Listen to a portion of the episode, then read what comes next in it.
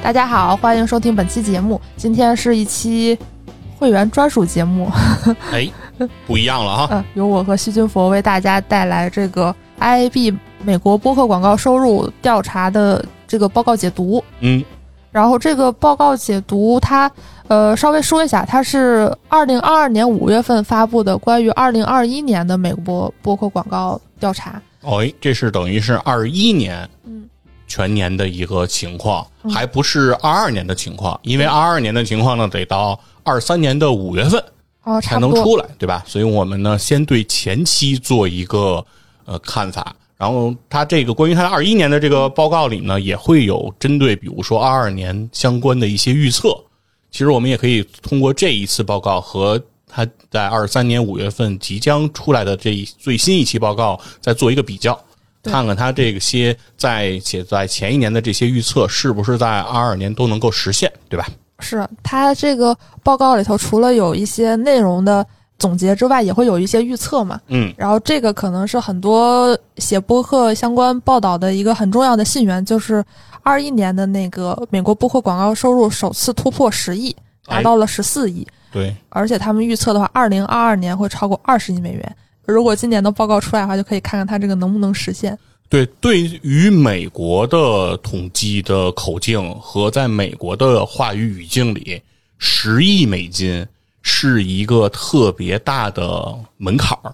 啊，是吗？啊，对，这个你可能不是特别、哦、特别了解哈。嗯，对，就是十亿在这个英语里就叫 billion 了嘛，它是一个新的单位。而在所有的 global 的这些跨国公司里，呃，如何定义一个公司或者说一个区域市场是否重要，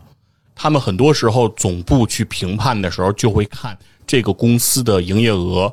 跨没跨过十亿美金门槛儿。哦，一旦跨过十亿美金门槛之后，呃，总部对于该国的这个分公司的这个定义和这个市场就会完全有不一样的策略和不一样的这些资源的支持。对，之前我就职，我的老东家就是在那个时候刚刚跨过十亿美金，然后一跨过十亿美金之后，整个公司的很多制度都会变啊，尤其内部审计都会上一个层面，就会更加合规，这个角度就会更加的严格。对对对，就会就是现在等于是总公司看你，集团看你就不一样了。哦，明白。就比如说一个跨国公司，嗯，我看这个市场，以往就是你有一定的数量，我可能就派几个什么建个办事处办几个联络员就可以了，嗯嗯，但如果你达到十亿这个名额，我可能会专门为了你做很多制度上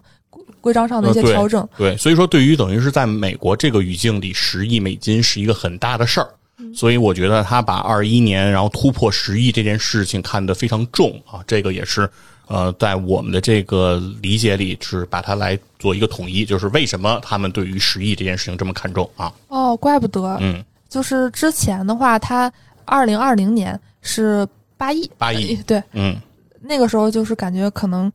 也是大家说播客元年比较多的一年，就是说如果你都已经到了八亿，那你距离十亿也差不多了，那你也就是要起来了。是，嗯。也并不是说国内的所谓这个炒作，嗯，其实 I A B 的这个报告影响力是其实挺超出我们想象的。嗯。因为 I A B 它就是应该算是最权威的几个关于数字媒体的这个调查分析公司，嗯，他从九六年就开始做一些这种东西，呃，跟我差不多一一模一样，但就是就是他的这个还是很有参考性的，嗯。我们没事也就会看一些这个报告。其实虽然看过这个报告的人很多，但是做深入解读，尤其是音频解读的，我在网上搜了一下，好像也就只有我们。嗯，就是我觉得如果你是对这个行业真的想进行一定的了解的话，这个报告是必读的，所以我们也是以这个报告的解读来作为一个开篇。嗯，那首先对这个报告进行一些比较关键的解读吧，因为这报告蛮长的。嗯，是。首先呢，除了这个刚才说了，是二一年是首超十亿，达到了十四亿。嗯，还有它其实是说播客是这些数字媒介里头，比如说音频、视频、图文等里头, 里头增长最快的一个渠道，它增速达到了 百分之七十二。嗯，而所有的就是所有互联网广告市场的收入同比增长是 百分之三十五， 也就是两倍于这个平均的增长。所以说播客它的这个最大的优势，就我们可能有的时候提一些数字啊，或者是一些呃东西不如提它的增长性。嗯，说它内容什么有长尾性啊或者什么，就不如说它其实是个成长性非常强的媒介，我觉得现在可以这么理解。对，而且它在所有的这些媒体当中，显然它的增长速度是非常快的。嗯，哎，这个也相当于是你跑赢了市场嘛。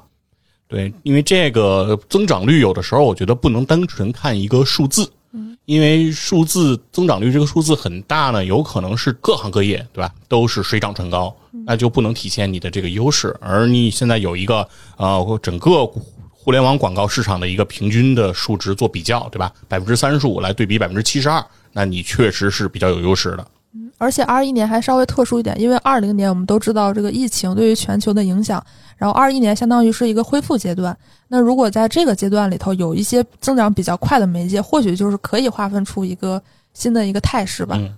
然后那个 I B 分析了一下为什么会增长这么快，首先第一部分就是说听播客的人多了，做播客创作者也变多了，这个可以我觉得是跟 Spotify 稍微有一点关系吧。嗯，呃，虽然 Spotify 是个瑞典公司，但是它在美国这个播客广告里头，它就有一点像一条什么鲶鲶鱼效应，就是它一直在收购很多平台，嗯，然后也花钱请了很多创作者来做节目，比如说很多网红啊都是由 Spotify 引入的，但是这个只是一个很小的因素了，就是我们能想到的。嗯，然后还有呢就是广告技术的发展，就是现在的广告商越来越多使用无缝自动数字广告投放功能。嗯，这个一会儿可以展开聊一聊，就是为什么广告技术会对于广告收入增长会有那么大的影响，而且现在为什么国内海海内外的这广告形式完全不一样。嗯，然后再就是说还有广告类别的增加，现在的有了很多新的厂商来进入到播客这个产业。我觉得可能说一些海外的东西，就是大家也不太理解，我其实我觉得国内或许更现实一点，比如说前阵子我们看到那个周里，我们也报道了一下的一个葡萄酒品牌，嗯，然后投放了播客，然后后来他就说他们的很多竞品就开始投放播客了，嗯，就是有一个新的类别增长就会带来一连串的很多新的增长。嗯，对，效仿的这个效应是很强的。对，就是很多时候广告并不是说我为了推广，我可能也是一种防御。嗯，你都推了，我要不推，那我不就被市场忘了吗？嗯，如果你不推我不推其实也还好，就影响没那么大。对，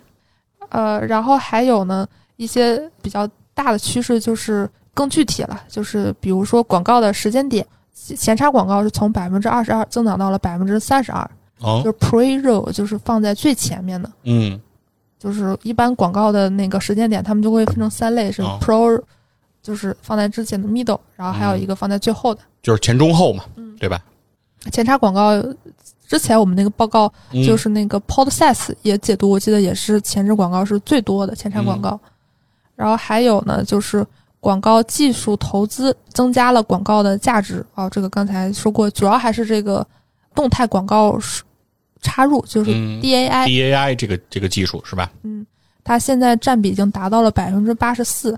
无论是就是 host read 和 advanced read 的那个广告主要现在都是通过 D N I 来提供。嗯，然后这个说一下，就是 host read 就是主持人念的广告，哦，然后 announcer read 这个我没有找到特别好的翻译，我理解就是比如说旁白。嗯，对啊，然后他念的广告，然后这两个现在基本上不是说哪怕是口播广告也不是主持人自己亲自在节目里头提了，就不，嗯，并不是说我们现在录节目，哎，我突然提到有一个什么赞助，我们是直接可能提前录好了。嗯啊，对。然后还有就是在这些广告类型中，旁白读的广告占比也在不断增加，从 百分之三十五 增长到了 百分之四十， 这个很重要原因就是效率很高。其实也可以理解，就是因为毕竟播音它无论海内外它都是一个挺有技术门槛的事儿。嗯，然后如果你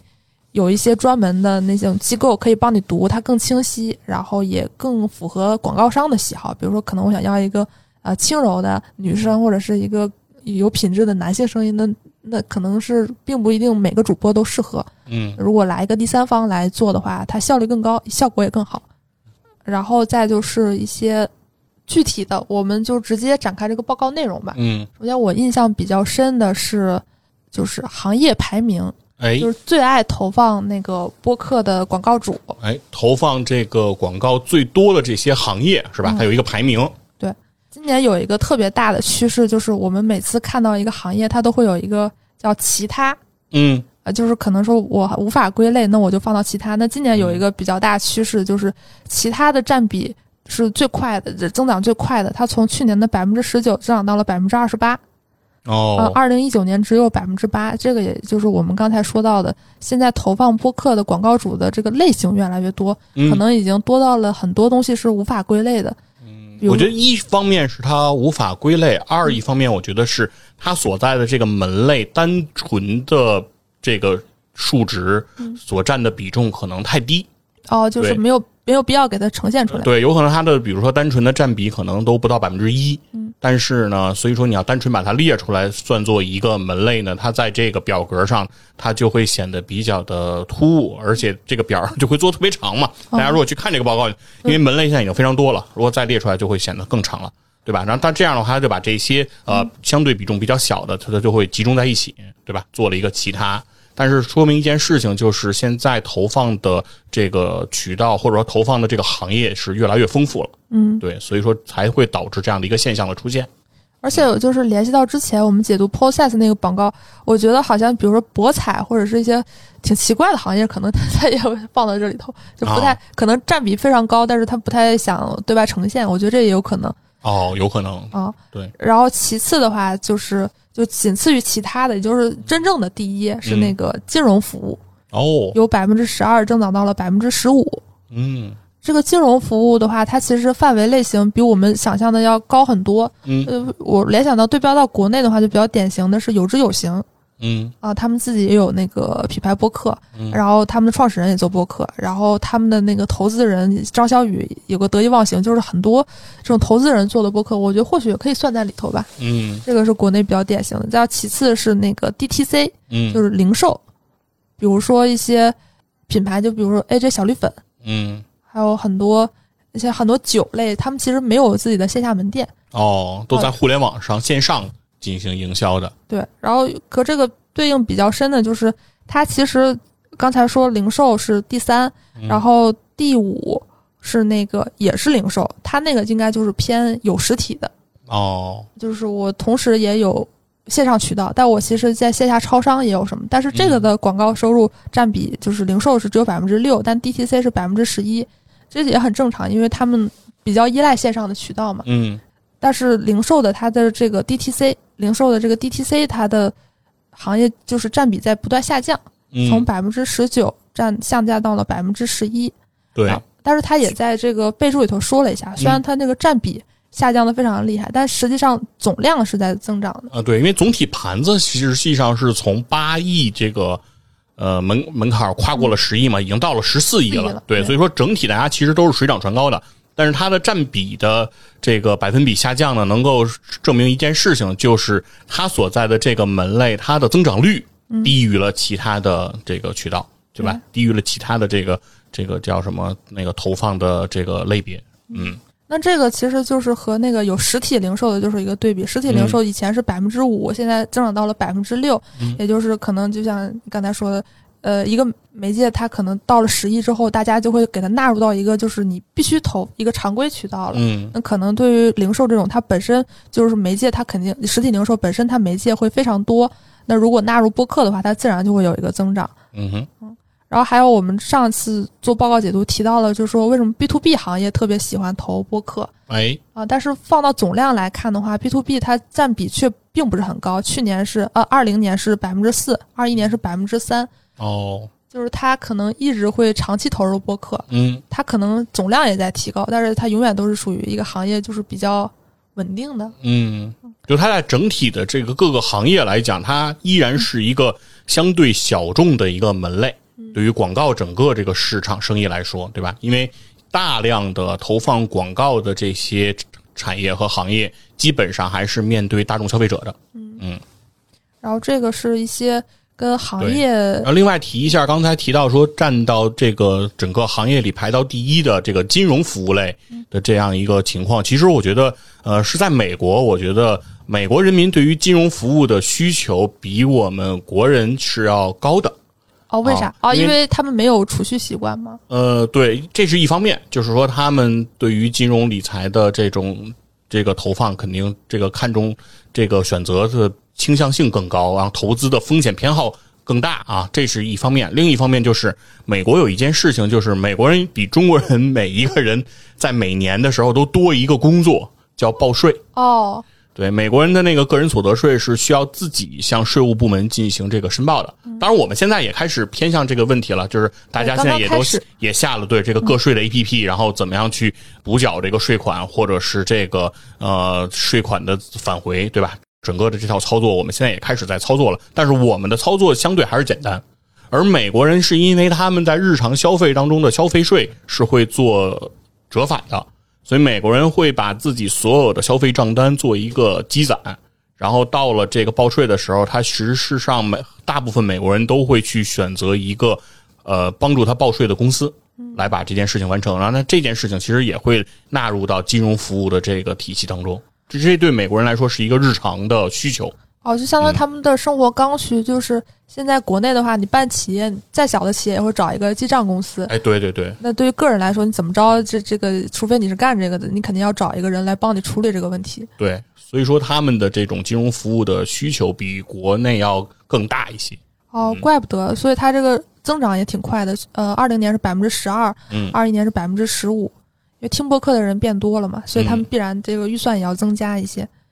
然后再就是我们想展开讲讲的这个播客广告的分发模式。嗯，在美国有个非常大趋势，就是 D A I， 也就是 dynamically inserted， 就是那个动态插入广告。哎，对，这个概念非常的有趣啊，因为在一九年的时候，这个 D A I 的占比啊，它还只是占到 百分之四十 多啊，还不是主流。但到了这个二一年，就是两年之后 ，D A I 的比例已经达到了 百分之八十四， 是吧？啊。嗯，这个数字我觉得已经非常恐怖了。按照这样的一个增长趋势来看，我觉得在未来不久，它可能就已经可以快占到百分之百了。嗯，差不多，也就是说，它现在是那个海外播客市场的主要方式。嗯，其实这个稍微先跟大家解释一下，虽然文章之前写到过，嗯、就是什么叫动态插入广告呢？其实你可以理解为一些，比如说视频平台，我们每次看的时候都会前面有一个非常长的广告。嗯。那插入广告呢，就比如说你看一些小品，表演一个小品，突然套出来一个东西，哎，说、哦、呃咱们这个怎么怎么样，这个植入在这个内容当中的。嗯嗯。但是大家可能觉得说切入的这个是存在感比较强的，就是你看一个内容、嗯、突然做了一个广告，你会觉得挺突兀的，你会觉得印象很深。是。那是不是说这种广告肯定是那个广告的大头呢？嗯。但是其实你拉到整个行业来讲，那个肯定占比是非常少的，只有一些、嗯比如说头部的综艺节目可能会有一些这种非常硬的植入，嗯，大部分节目它可能并没有那么强，顶多有个冠名。那如果你再放在数字媒介广告这个渠道来讲的话，真正对平台有用的广告可能其实就是前面，因为前置那广告现在一开始比如说十五秒，现在恨不得一百二十秒。嗯，对。为什么会这样的？因为那个是能真正能卖钱的。嗯，而且你从广告主的角度来讲的话，我我如果要投一个这种软植，就是嵌入式广告里头，我还要根据你的这个节目调性，然后跟你去过你的脚本，就是说我什么时候插入比较合适，你要露出我多少秒，这个效率非常低。哦，对。如果你要进行，比如说肯德基想推广疯狂星期四，嗯，他挨个和和一个节目对的话，那不累死了，就是。哦，是。其实省事的渠道就是我在所有节目里头都放一个什么他们提前录好的一个节目、嗯、然后插入到这里头。对，我觉得这个首先我觉得是对于投放媒介来说，呃 D A I 这种形式是对他们非常有利的，能够极大的提高他们生产效率的一个方式。因为嵌入式的那种广告啊，一定是一案一谈的，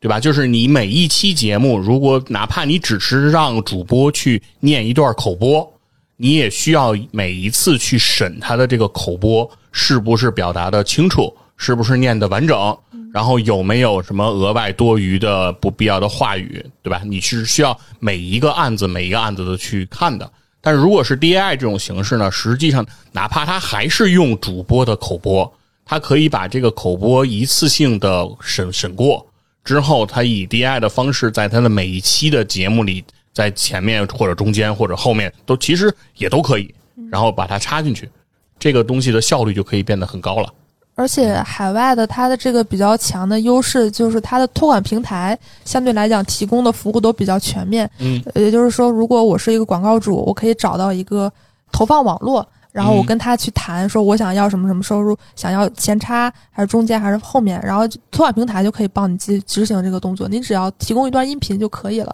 哦，其实相当于平台，但是因为在国外除了 Spotify， 尤其在美国除了 Spotify 和苹果播客之外，大家听播客的渠道是比较分散的，而且他们也都是抓取的嘛，嗯，所以说是由托管平台来决定他们这个内容的呈现形式。从托管平台的角度来讲，肯定也是这种 D A I 对他们来讲是有利可图的。对，所以说明国外的这个音频托管啊，和我们理解的其实还是不太一样。对吧？它既承担了一些音频托管分发的这样的一个服务性功能，同时其实它也能够提供一些关于主播商业化的这一块的内容， 对， 对，做一个商业化的一个支撑。之前 Spotify 它收购了 Anchor 之后，它又收购了 Megaphone， 其实这两个平台都是做托管的，但是后者就 Megaphone 他们其实比较强项的就是在商业化，就是货币化这个方式，它有一个比较成熟的一个网站或者是一个一个模式，但是 Anchor 可能更侧重于服务创作者。嗯，这两个侧重点是不太一样的。对，而且能够感觉出来一件事啊，就是广告这个行业和我们大众对它的想象和理解不是特别一致。就是我们为什么会有时候觉得嵌入式的广告更好呢？是说完全是从受众端的角度考量，就是说如果是我喜欢的主播在节目当中，哎，然后自然而然的做这个表达，然后本身也属于他录制节目的一部分，那会我接受起来会感觉上从感情上更好，因为基于这个信任啊，这种感受我会更好。但为什么整个在行业当中大家看到的是 D A I 这种形式更多呢？我觉得就是从投放媒介的角度来考量的话，他们其实对于广告对于一个行为的改变这件事情其实抱的这种期待，就是一个广告能够改变一个行为的几率有多大这件事情，我认为他们可能本身没有抱那么高的期待，而他们更看重的其实是广告的触达，就是我要用更有效的方式让这个广告去触达更多的人，啊，因为就是那个转化率可能是挺难以确定的，它是一个不稳定，但是触达你越大的话，它肯定会就是转化率越高。所以从投放媒介角度来说呢，我在单位的劳动时间内让我的这个这个服务能够触达更多的人，那对于我的甲方来说，那就会是更有利的一个选择。对吧？这是一个数学问题啊，所以说可以看得出来，其实呃很多时候整个的市场和商业和我们的直觉是是比较反直觉的一种一种一种概念。对啊，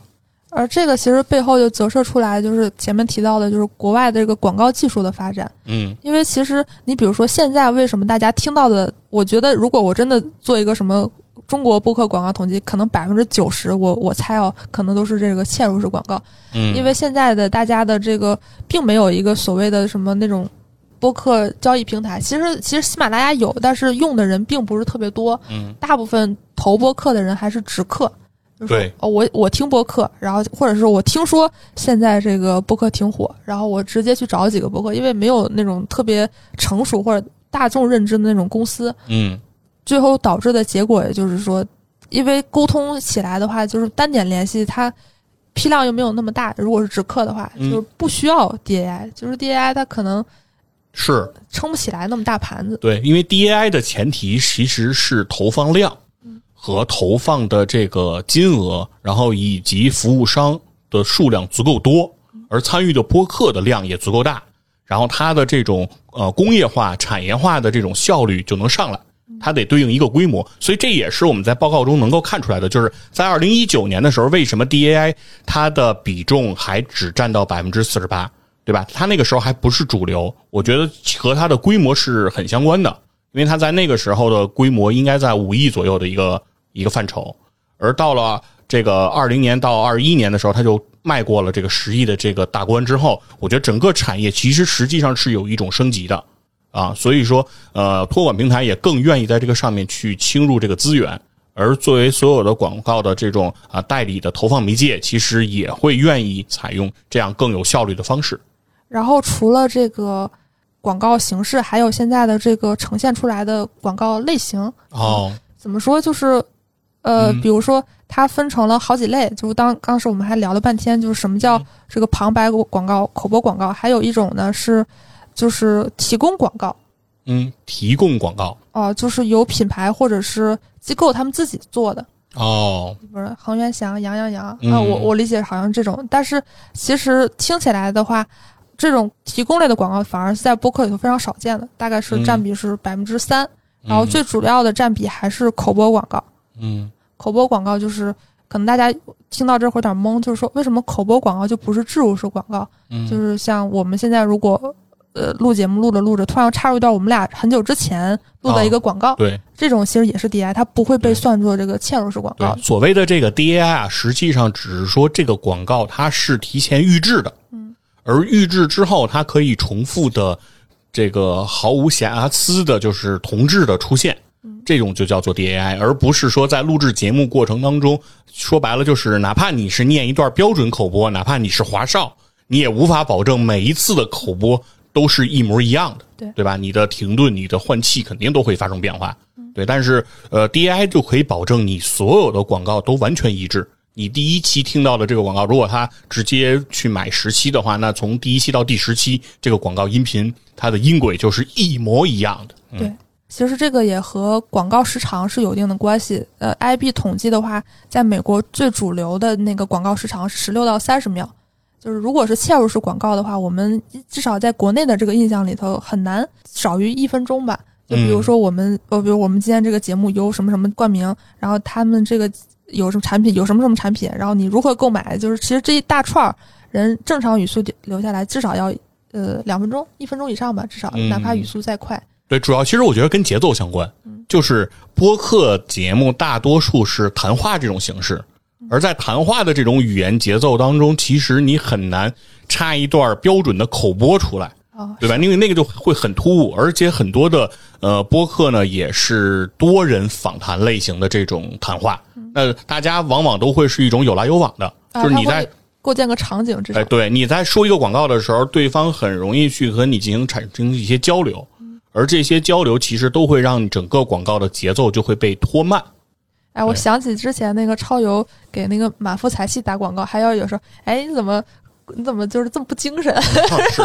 然后再尬聊，至少也要两分钟了。对，那是还要、嗯、那是还要创意出一种就是跟小剧场的那种模式，对吧？哎、对要表演一段。哦、对，那如果你要再引入这种模式，你的时长肯定会更长。对，而这种其实广告形式，我觉得确实。和广告商特别倾向的这种广告投放，呃，不太相符。对，因为从传播角度来讲呢，这种比较缓慢或者是有来有往的这种广告的形式，可能对于听众听上去，他的听感会感觉，哎，跟我听到的节目的节奏非常一致。但它的问题就在于，如果从广告的角度来讲，它对于关键信息的植入的速度就没有那么快，对吧？比如恒源祥、杨洋洋，为什么大家脑子里这个东西那么的熟悉，然后还有什么今年那个过年不收礼，对吧？收礼只收脑白金，对吧？为什么这些广告词大家会很熟悉？就是因为它其实是一种特别高频的、特别密度大的，而整个的语言节奏又是比较快速的这种方式，把这种呃广告词以流行语的形式植入到了你的大脑当中。实质上，这个在广告投放里就是非常优秀的案例。对，而且其实。这个恒源祥他们已经是很就是有一点年代了，但现代人他的耐心其实是更少的。嗯、我可能听两秒钟，你还没有暴露的话，你可能这个信息就没法触达你了。是，所以大家可能能看得出来，就是呃十五秒以下的，还有那个十六到三十秒，他们都是呈这个增长趋势。嗯，在一九年的时候，最长的还是这个三十一到六十秒，但是现在就反而就变成了这个十六到三十秒。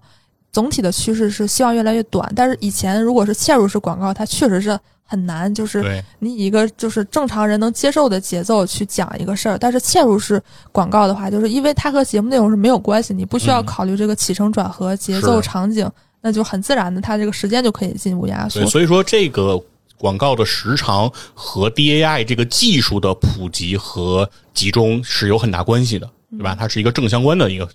一个现象。然后还有一个，其实我觉得这个或许是将来的一个必然趋势，但是目前就是播客没法行业化，我觉得最重要的一个原因就是定价模式，就是在 I A B 的这个报告里头，其实一直以来从一九年开始，就是它的这个 C P M 是他们的最主流的定价模式。一九年是 百分之八十四， 二十一年已经上涨到了 百分之九十四、嗯、那 C P M 这个模式也就是广告其实特别常用的一个词，就是千人成本。嗯哼，那你预估一下，你比如说你做这个路牌广告能有多少人看到，因为它是可以统计，比如说我统计一天大概有多少人、嗯、人流量，对，那我乘以三十，然后我我算一个千人成本，然后你要投放多久，我就可以给你报个数。但是国内因为我们可能公社接触的媒介，因为我们也做一些广告代理业务，现在国内就是很存在一个挺奇怪的事，就是它没有一个所谓的千人成本这么一个概念。嗯，对，可能可能比如说一个节目，他们我们觉得说它的数据量其实还好，因为它可能平台分发的很单一、嗯、或者是说它的订阅量并不是很高，但是它有可能说他自己觉得自己粘性很高，或者说他自己觉得自己调性很好，或者是确实就是他属于最近比较喜欢大家投放的广告类型，他可能就会比一些播放量大的节目定价要反而要高很多。是，这个是国内一个就是有点稍微乱的一个事儿、嗯，因为现在国内的这个数据也反正因为各种原因吧，他没有办法统一，嗯、你没有一个说我在哪个平台的数据我就一定是正确的。那可能现在会现在有一些趋势，就比如说我们只看一个平台的，那可能接下来这个千人成本就会渐渐出来。但是目前的话还是比较乱的，就是你说我说看小宇宙还是网易云还是喜马拉雅，嗯，其实每个人可能心中对他的判断是完全不一样的。对，而且我觉得是呃，越成熟的广告投放媒介，其实还是刚才的那件事情，就是对于你一个广告对于消费行为的改变这件事情的这个百分比。这个率其实是很难测算的，对吧？而且不同的节目说你的影响力很强，你能改变人心智的能力很强，这件事情是难以量化的，而你能触及多少个人这件事情是很清晰的，所以说就会很容易的去选择这样的一个方式来进行定价。嗯，就是我聊到现在我听起来就是其实广告主就是咋说呢，就是我对于广告这个事儿就别让我太累，就是你尽可能的那个覆盖的盘子大一点，不一定要做特别好，就反正你一定要就是给大家的这个该触达的触达了，之后什么转化率啊或者是什么的放到其次。嗯，那这个其实也跟接下来它这个内容，呃，他们因为这个我觉得是没有找到特别好的翻译，国外叫 by type， 就是投放形式。嗯，还有就是和广告类型，可能如果你只是听这个名词，你可能听不出来。我稍微解释一下，嗯、就是这个你播客广告的这个投放的期限，嗯，比如说你是按年投、按季投，还是单次投，还是以其他的形式？哦、那它这个就是统计的是这个时长，嗯，比如说二一年最大的占比是年度投放，哦，一整年的，对，嗯，然后其次是季度投放、哦、，quarterly 是 百分之二十八。之后就是他们的这个翻译也比较怪，就是剩余、交易和分散。我理解的话、哦、其实也就是现在最常见的国内最常见的这种定制广告，嗯，就是、一把一利索。嗯，你想在国内的话，我觉得恨不得这种占比已经达到了 百分之九十九 了，这种定制、嗯、但是在海外的话只占 百分之二十。 哎，那就说明相对成熟的市场里，其实呃，在广告投放媒介来讲更愿意投这种长周期的计划，嗯，对吧？我觉得这个也符合他们一贯的这种商业逻辑，就是他们整个的定制计划可能就是一年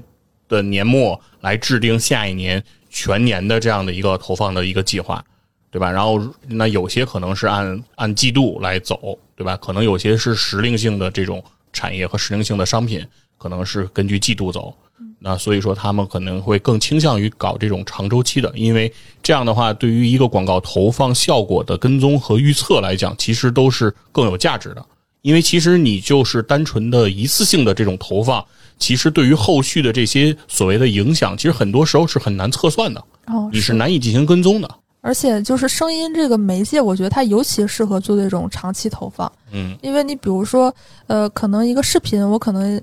我不会特别跟着一个主创，就是比如说你关注了很多体育类的博主，那他可能做你关注的某些球员或赛事的时候你才会点进去看。可是听声音的话，就是它变成你生活中的一个习惯，就是这几个人他聊什么你都会听。那如果说一个商品他可能投放一次的话，你就是觉得啊，这就就是一听就过了。但是如果这个你喜欢的这几个人一年都在聊这个事儿、嗯，你可能突然有一天你就买东西的时候，你比如说在纠结两个就是很差不多东西，你就突然想，哎，这个我听过，我是、嗯、我比较熟悉，那这个其实就会影响你的购买决策。只要它的这个触达的盘子达到了一定的范围，然后它的频率又足够高的话，其实它比所谓的，我觉得从广告主内容，我比起好好的审你这个内容大纲，我不如就是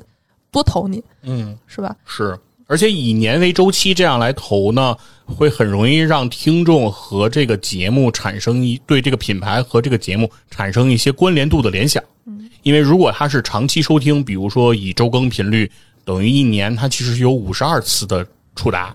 那在这五十二次之后，它会形成一个说，当他想到这个呃播客节目的时候，他也就会不由自主的联想起这个品牌。那这个其实对他接下来的消费行为的引导和这种潜移默化的影响效果就会比较显著了。对，而且现在的话，其实这个趋势也我觉得也并不仅仅说是美国，哎，成熟市场是这样，在国内其实现在已经有了，比如说闲聊。其实蛮典型的，他一整季节目都是比如说呃那个博士冠名的，嗯，然后大家可能一开始就是就是听博士就不知道什么，后来听久了之后啊，渐渐要了解啊，他原来他做做什么的，因为他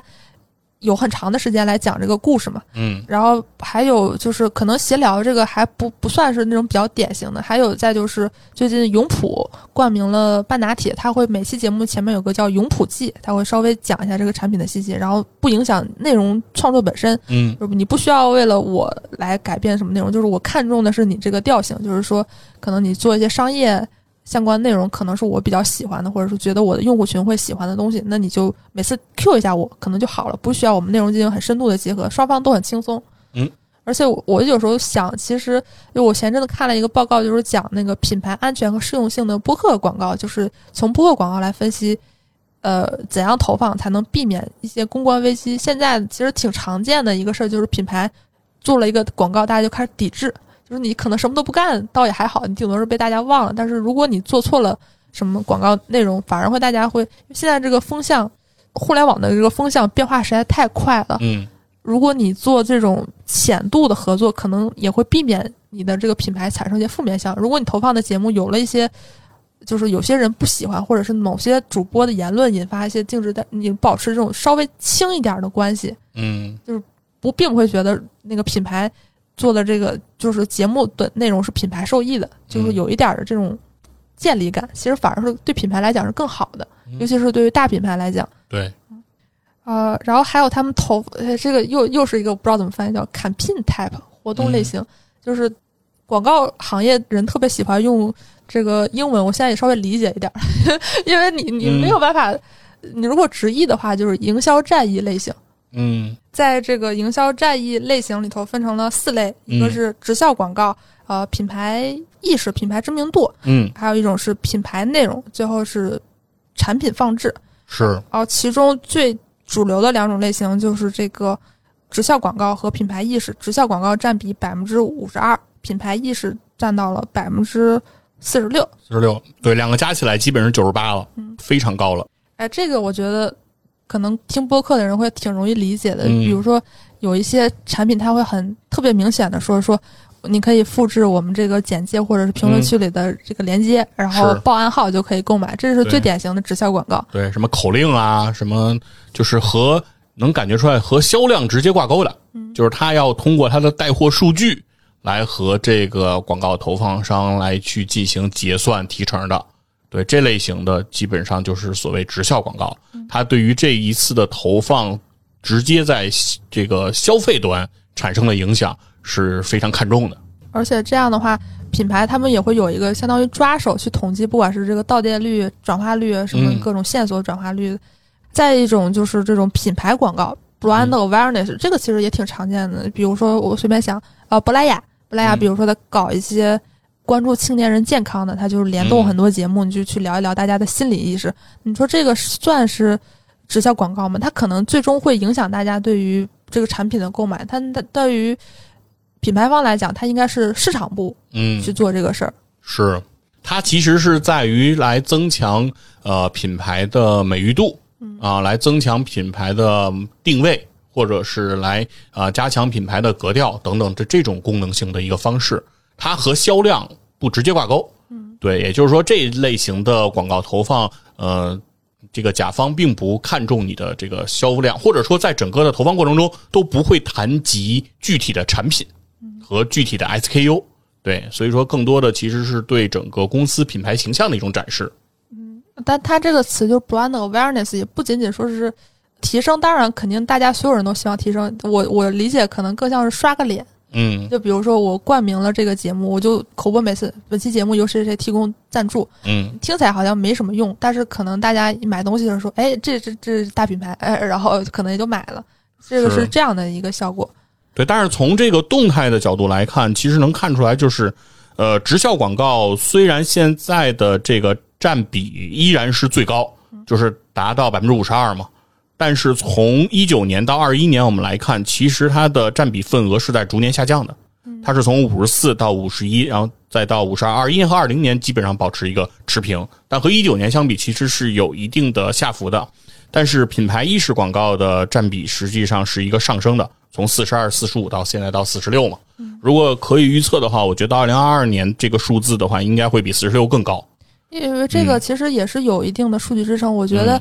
这还是要提到声音这个媒介的特性。之前是啊，记得是尼尔森和艾迪森他们联合出了，还是 Signal Hill 啊，这个我一会儿我查证一下，就是他们一起出过一个报告，就是听觉，就是你听的内容对你的这个意识的影响。其实很多时候就是他们会拆的特别细，他一整个报告，比如说他会，他声音是在你做购买决策的时候，还是说你。你是想到比如说跟人谈东西的时候你会想到这个品牌，还是怎么样，就是它会有一个非常细的一个拆解。其实品牌就是不同媒介对于这个购买决策的影响是有差异的，其中至少他们那个报告体系是声音对人购买决策影响其实是非常大的，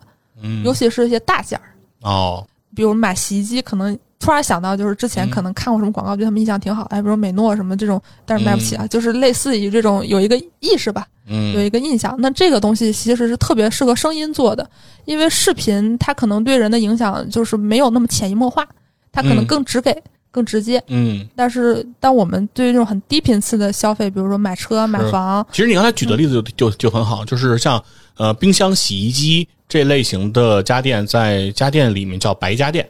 嗯，当然主体是因为他们大部分当年都是白颜色的。除此之外还有一个原因是因为这些家电它有一个特性，就都是呃一个家庭购买一次以后它会长时间不换的。就是说冰箱和洗衣机它的使用寿命都是比较偏长的啊，经常可能会比这个家里的孩子，比如说到上大学的时候，可能他那个冰箱比他的年龄还要大。所以说这种家电为什么会是这样的一个决策呢？就是说你只要做一次购买决策之后，之后的十年二十年可能你都不会再做同类型的这个决策了、啊、而这样的这个内容其实对于视频来讲，就是说一个产品它究竟长得是什么样子，实际上并不见得能够直抵人心，而真正其实反复的听到它的声音其实可能对于大家的决策更重要。所以就是那个呃，新飞广告做得好不如新飞冰箱好。其实可能大多数人看那广告的时候没有人记住新飞冰箱它长什么样，因为在大家的概念里啊，白家电长得都差不 多, 差不多对对，功能好像就是我就是一个普通人，我也不需要这个东西有多好、嗯、是，就是我只要确保你这是个大品牌，就是有售后。所以大家更看重的呢不是外形外观甚至一些高科技的功能，大家更看重的是品质和这个品牌和这个公司整个的这种保障、嗯、对，我确保你这个品牌不会马上就倒闭了，售后还能找到人，哎，对，因为因为这个东西我要一用啊，可能就要用十年、嗯、十年呢它不见得会出现大毛病，但它有可能需要小修小补，对，比如加个氟啊等等这些呃小的这种零部件的更换。那如果这个厂子回头没了，我找谁去呢？对吧、嗯、你比如说同样是广告的话，如果想带货，尤其可能对国内更明显，就是你不如去，肯定是干不过视频的。现在国内很多人愿意投播客，可能是觉得说相对来讲成本比较低，因为视频就有点畸形，可能头部主播的定价太高等等，因为成本原因考虑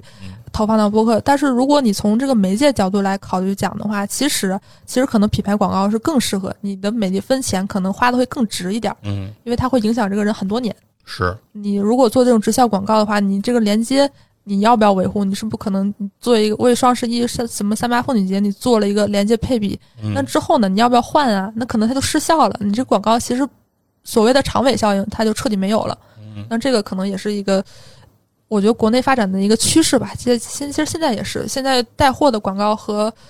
定制广告基本上占比也快要持平了，以我这个直观的印象，没有特别大的统计。嗯，然后接下来是我最近跟我最近思考内容有关，就是说如果我是一个创作者，我想做播客，什么样的播客最挣钱，哦，更容易能够吸引这些投放媒介的青睐。嗯嗯，如果你看一些海外报告，你就稍微理解一下为什么那么多机构他们在努力做一些日更或者是一些哎哎就是不点名了，反正大家这样看起来非常辛苦的类型，因为很大在海外呢，就是最挣钱的这个内容类型是新闻类，嗯，占比是 百分之十九， 然后其次是喜剧，喜剧其实特别好理解，就什么我觉得任何广告类型都喜剧应该都是前五吧，至少前十、嗯、然后接下来是社会 百分之十二，而新闻这个它下面还分了特别细啊，就什么、嗯、什么左派右派中立、哦、哎，那我挺其实挺感兴趣的，嗯，是哪个更高呢？就是现在是这个左派这个媒体的更容易受到青睐，还是中立的呢？左派是这个是 百分之零点二， 右派是 四点七， 新闻 十三点六， 就是属于就是我没有政治立场的、哦、可能是 十三点六。 嗯，然后还有一个政治观点中心，就是比如说左派右派一起那个哦掐架那种，对 百分之零点五 哦、嗯、然后加到一起是 百分之十九、就是、哦，这么看单纯的左派现在在整个投放里不是特别吃香哈，可以理解，嗯，因为我跟什么年轻人是偏左，岁数大偏右，是不是一般有这个固有印象？嗯，或者是在对在不同的语境和呃国情里，因为这个咱们这是美国嘛，对，左右的概念不太一样，对，在在美国呢，应该就是民主党是偏左嘛，而且好像不只是共和党偏右，不只是播客，什么是美剧啊、新闻、视频，好像也是右派，广告投入更大一点，哦，就是那帮人粘性比较强，嗯，他们可能更喜欢看这些东西，是。但是这里头比较有意思的，刚才提到这三个媒介里头，只有这个社会和文化是呈增长趋势的，嗯、它从 百分之十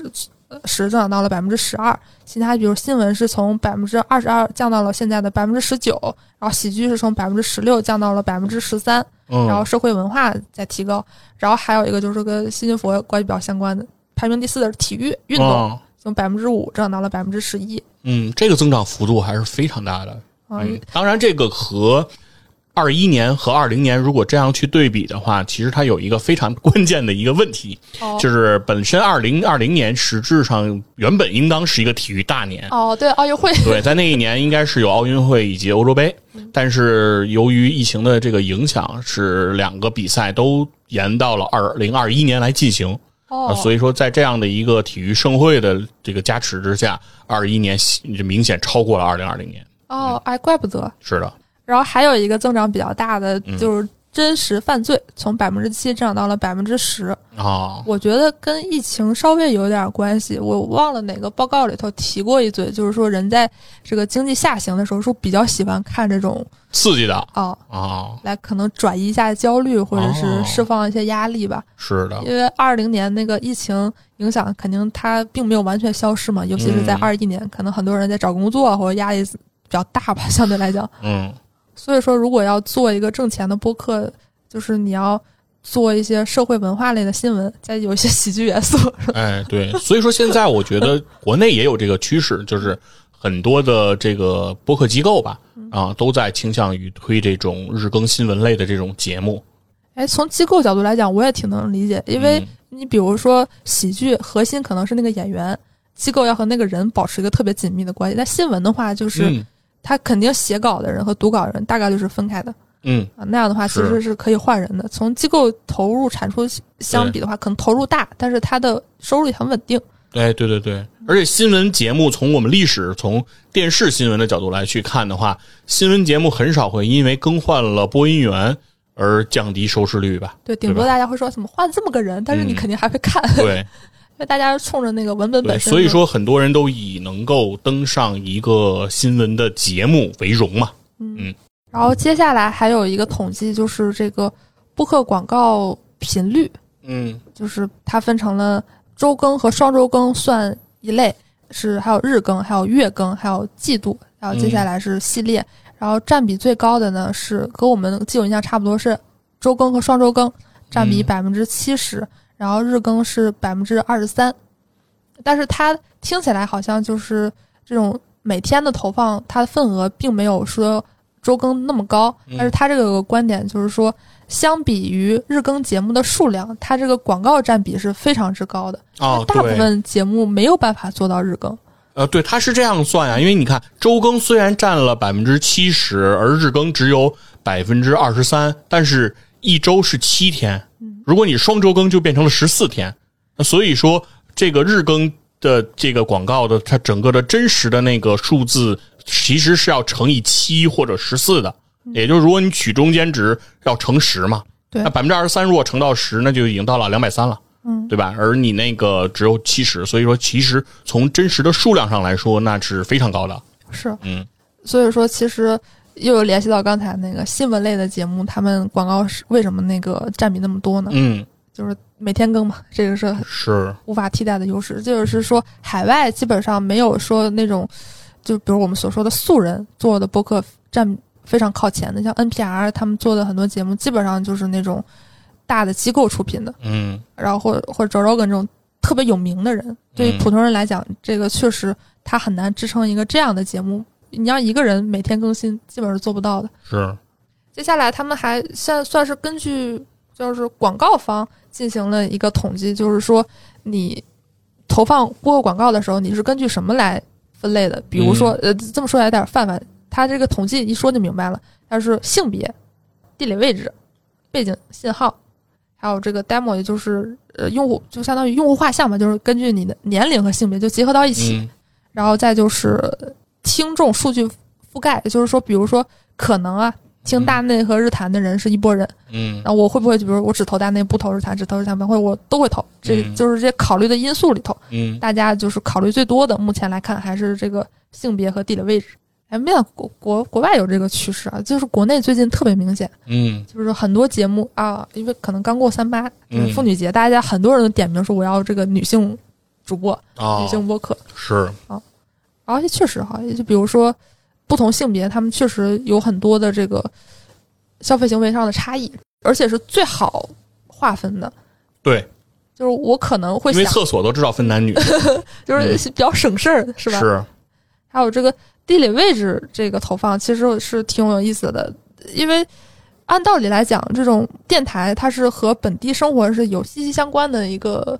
关系的、嗯、是，但是现在国内它是稍微有点稍微拆分开了，但是国外它可能会通过一些方法吧，就是他们那个节目数量足够多也会足够细分，其实地理位置投放它这个还是挺多的，嗯，哎，最后我们聊聊这个播客广告它放置的位置，哎哎，二十一年他们统计了一下增长最快的是那个前置广告，从二十年的 百分之二十二 增长到了二十一年的 百分之三十二，嗯，然后最多的是中插广告 mid roll 是 百分之六十四，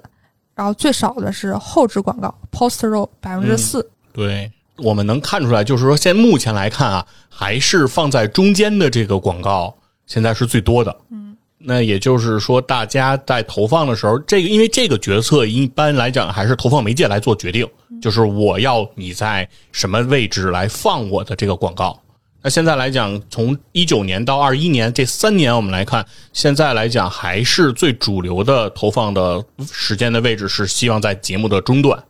那就是也就是说希望大家在听了一段节目之后收听我的这个广告，而再结合现在这个广告投放的这个技术的这个角度，那也就是主流的也是这个 D A I 的这个技术，那所以说明 D A I 这样的广告并不一定仅仅放置在前端，它有可能是在节目的中间的位置来进行这种插播，做这种过门式的这种处理，嗯，对吧？所以说明其实并不仅仅说说它用了 D A I 它就一定只能在这个节目开始之前，它也可能是在节目中段来进行插入的，嗯，也有可能就比如说因为它这个中段统计啊不像那个前后那么明晰，你比如这个开头就能听到广告那肯定算是前插，那比如说呃，比如说我如果我们俩录节目俩打个招呼说说我们今天要聊什么，然后突然就说 哦, 哦然后就开始放广告，哎，这也是一个哈，就是比如说先跟大家打完招呼，嗯、然后说完那个呃开场的寒暄的一些话、嗯，然后这时候中间过一段广告之后，节目再继续进行。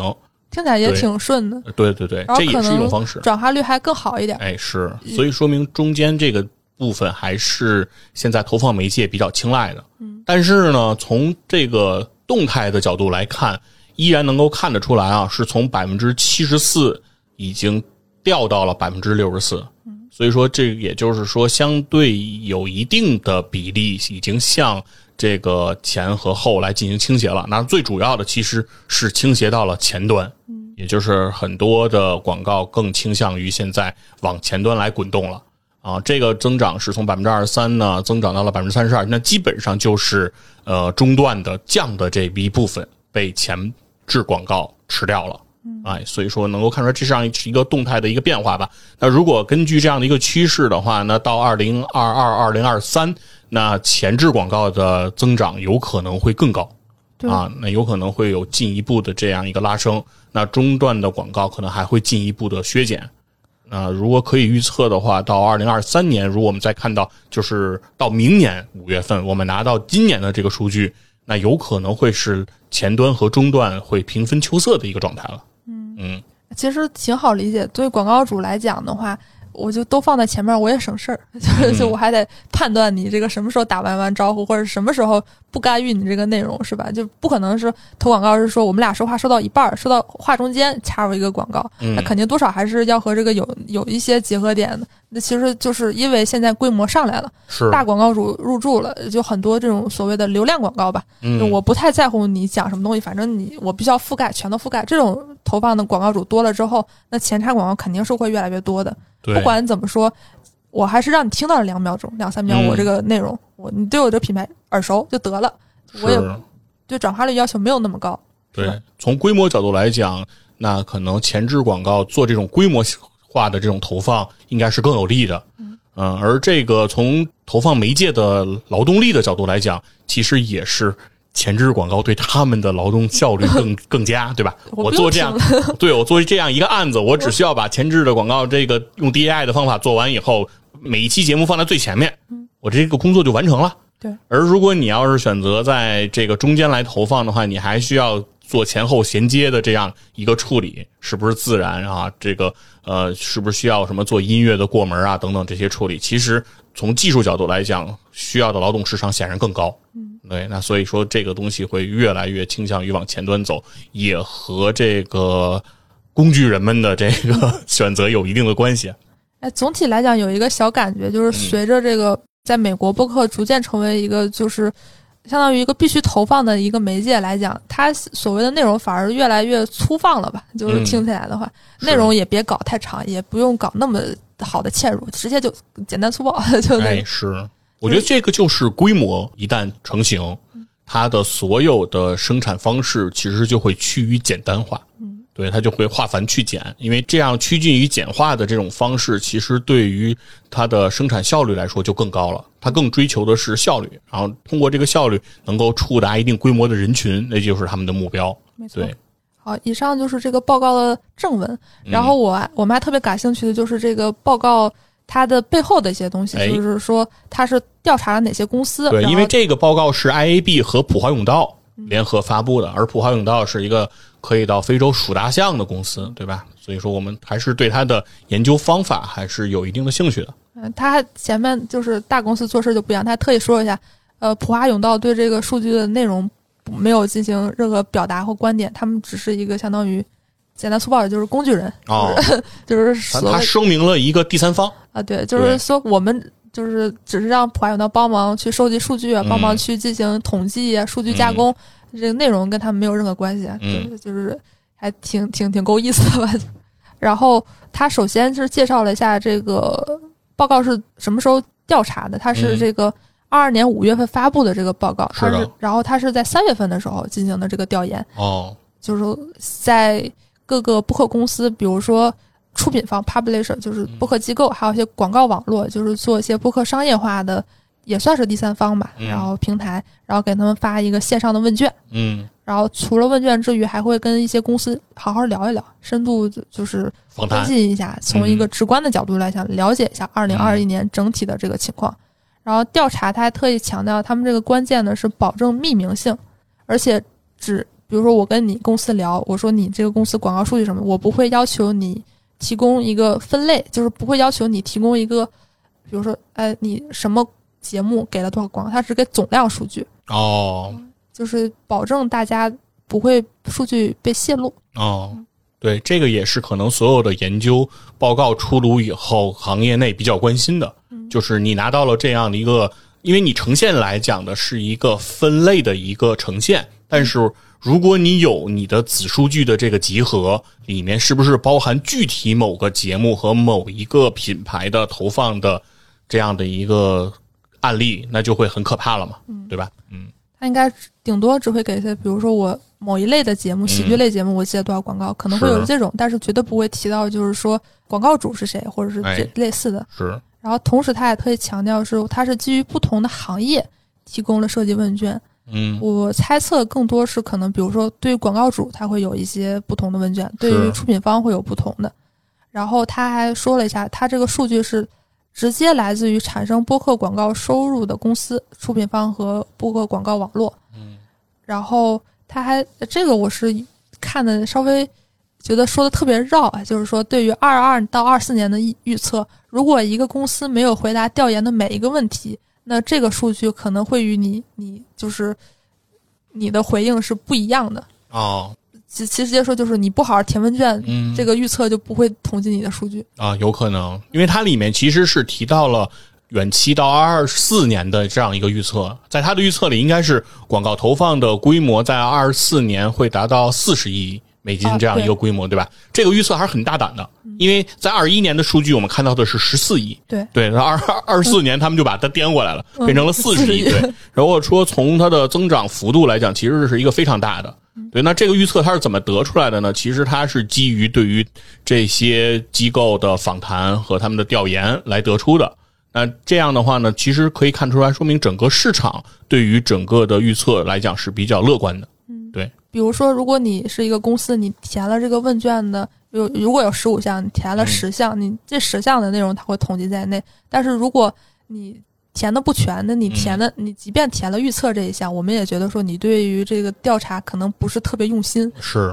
就是你你说的话可能不太靠谱，他就会不参考这些预测，所以说他的预测所这个选取的样本数是和他调研的这个样本数相比是小的。 嗯, 嗯然后还有他说他这个广告规模的数据是基于 self-reported 就是自己说的，还有公开数据、哦、还有一些呃基于一些某些方法的估计。嗯，其实所以说这个十四亿也稍微有点虚哦，我感觉。对，这肯定不是一个官方统计的一个信源，没法统计。是。啊、呃，特意声明了一下，来自美国以外的广告收入不在调查范围。嗯啊，比如说有一些中国厂商想出海，那投放一些美国的播客，那这种统计是不计算在内的。嗯，然后还有他的这个方法论，他还特意强调了一下 I A B 我们从九六年就开始统计这个网络上的广告收入的，它是方法论是不断的迭代，他都没有讲很具体啊，就是我们做了、嗯、老子做了快三十年了、嗯、经验丰富。对，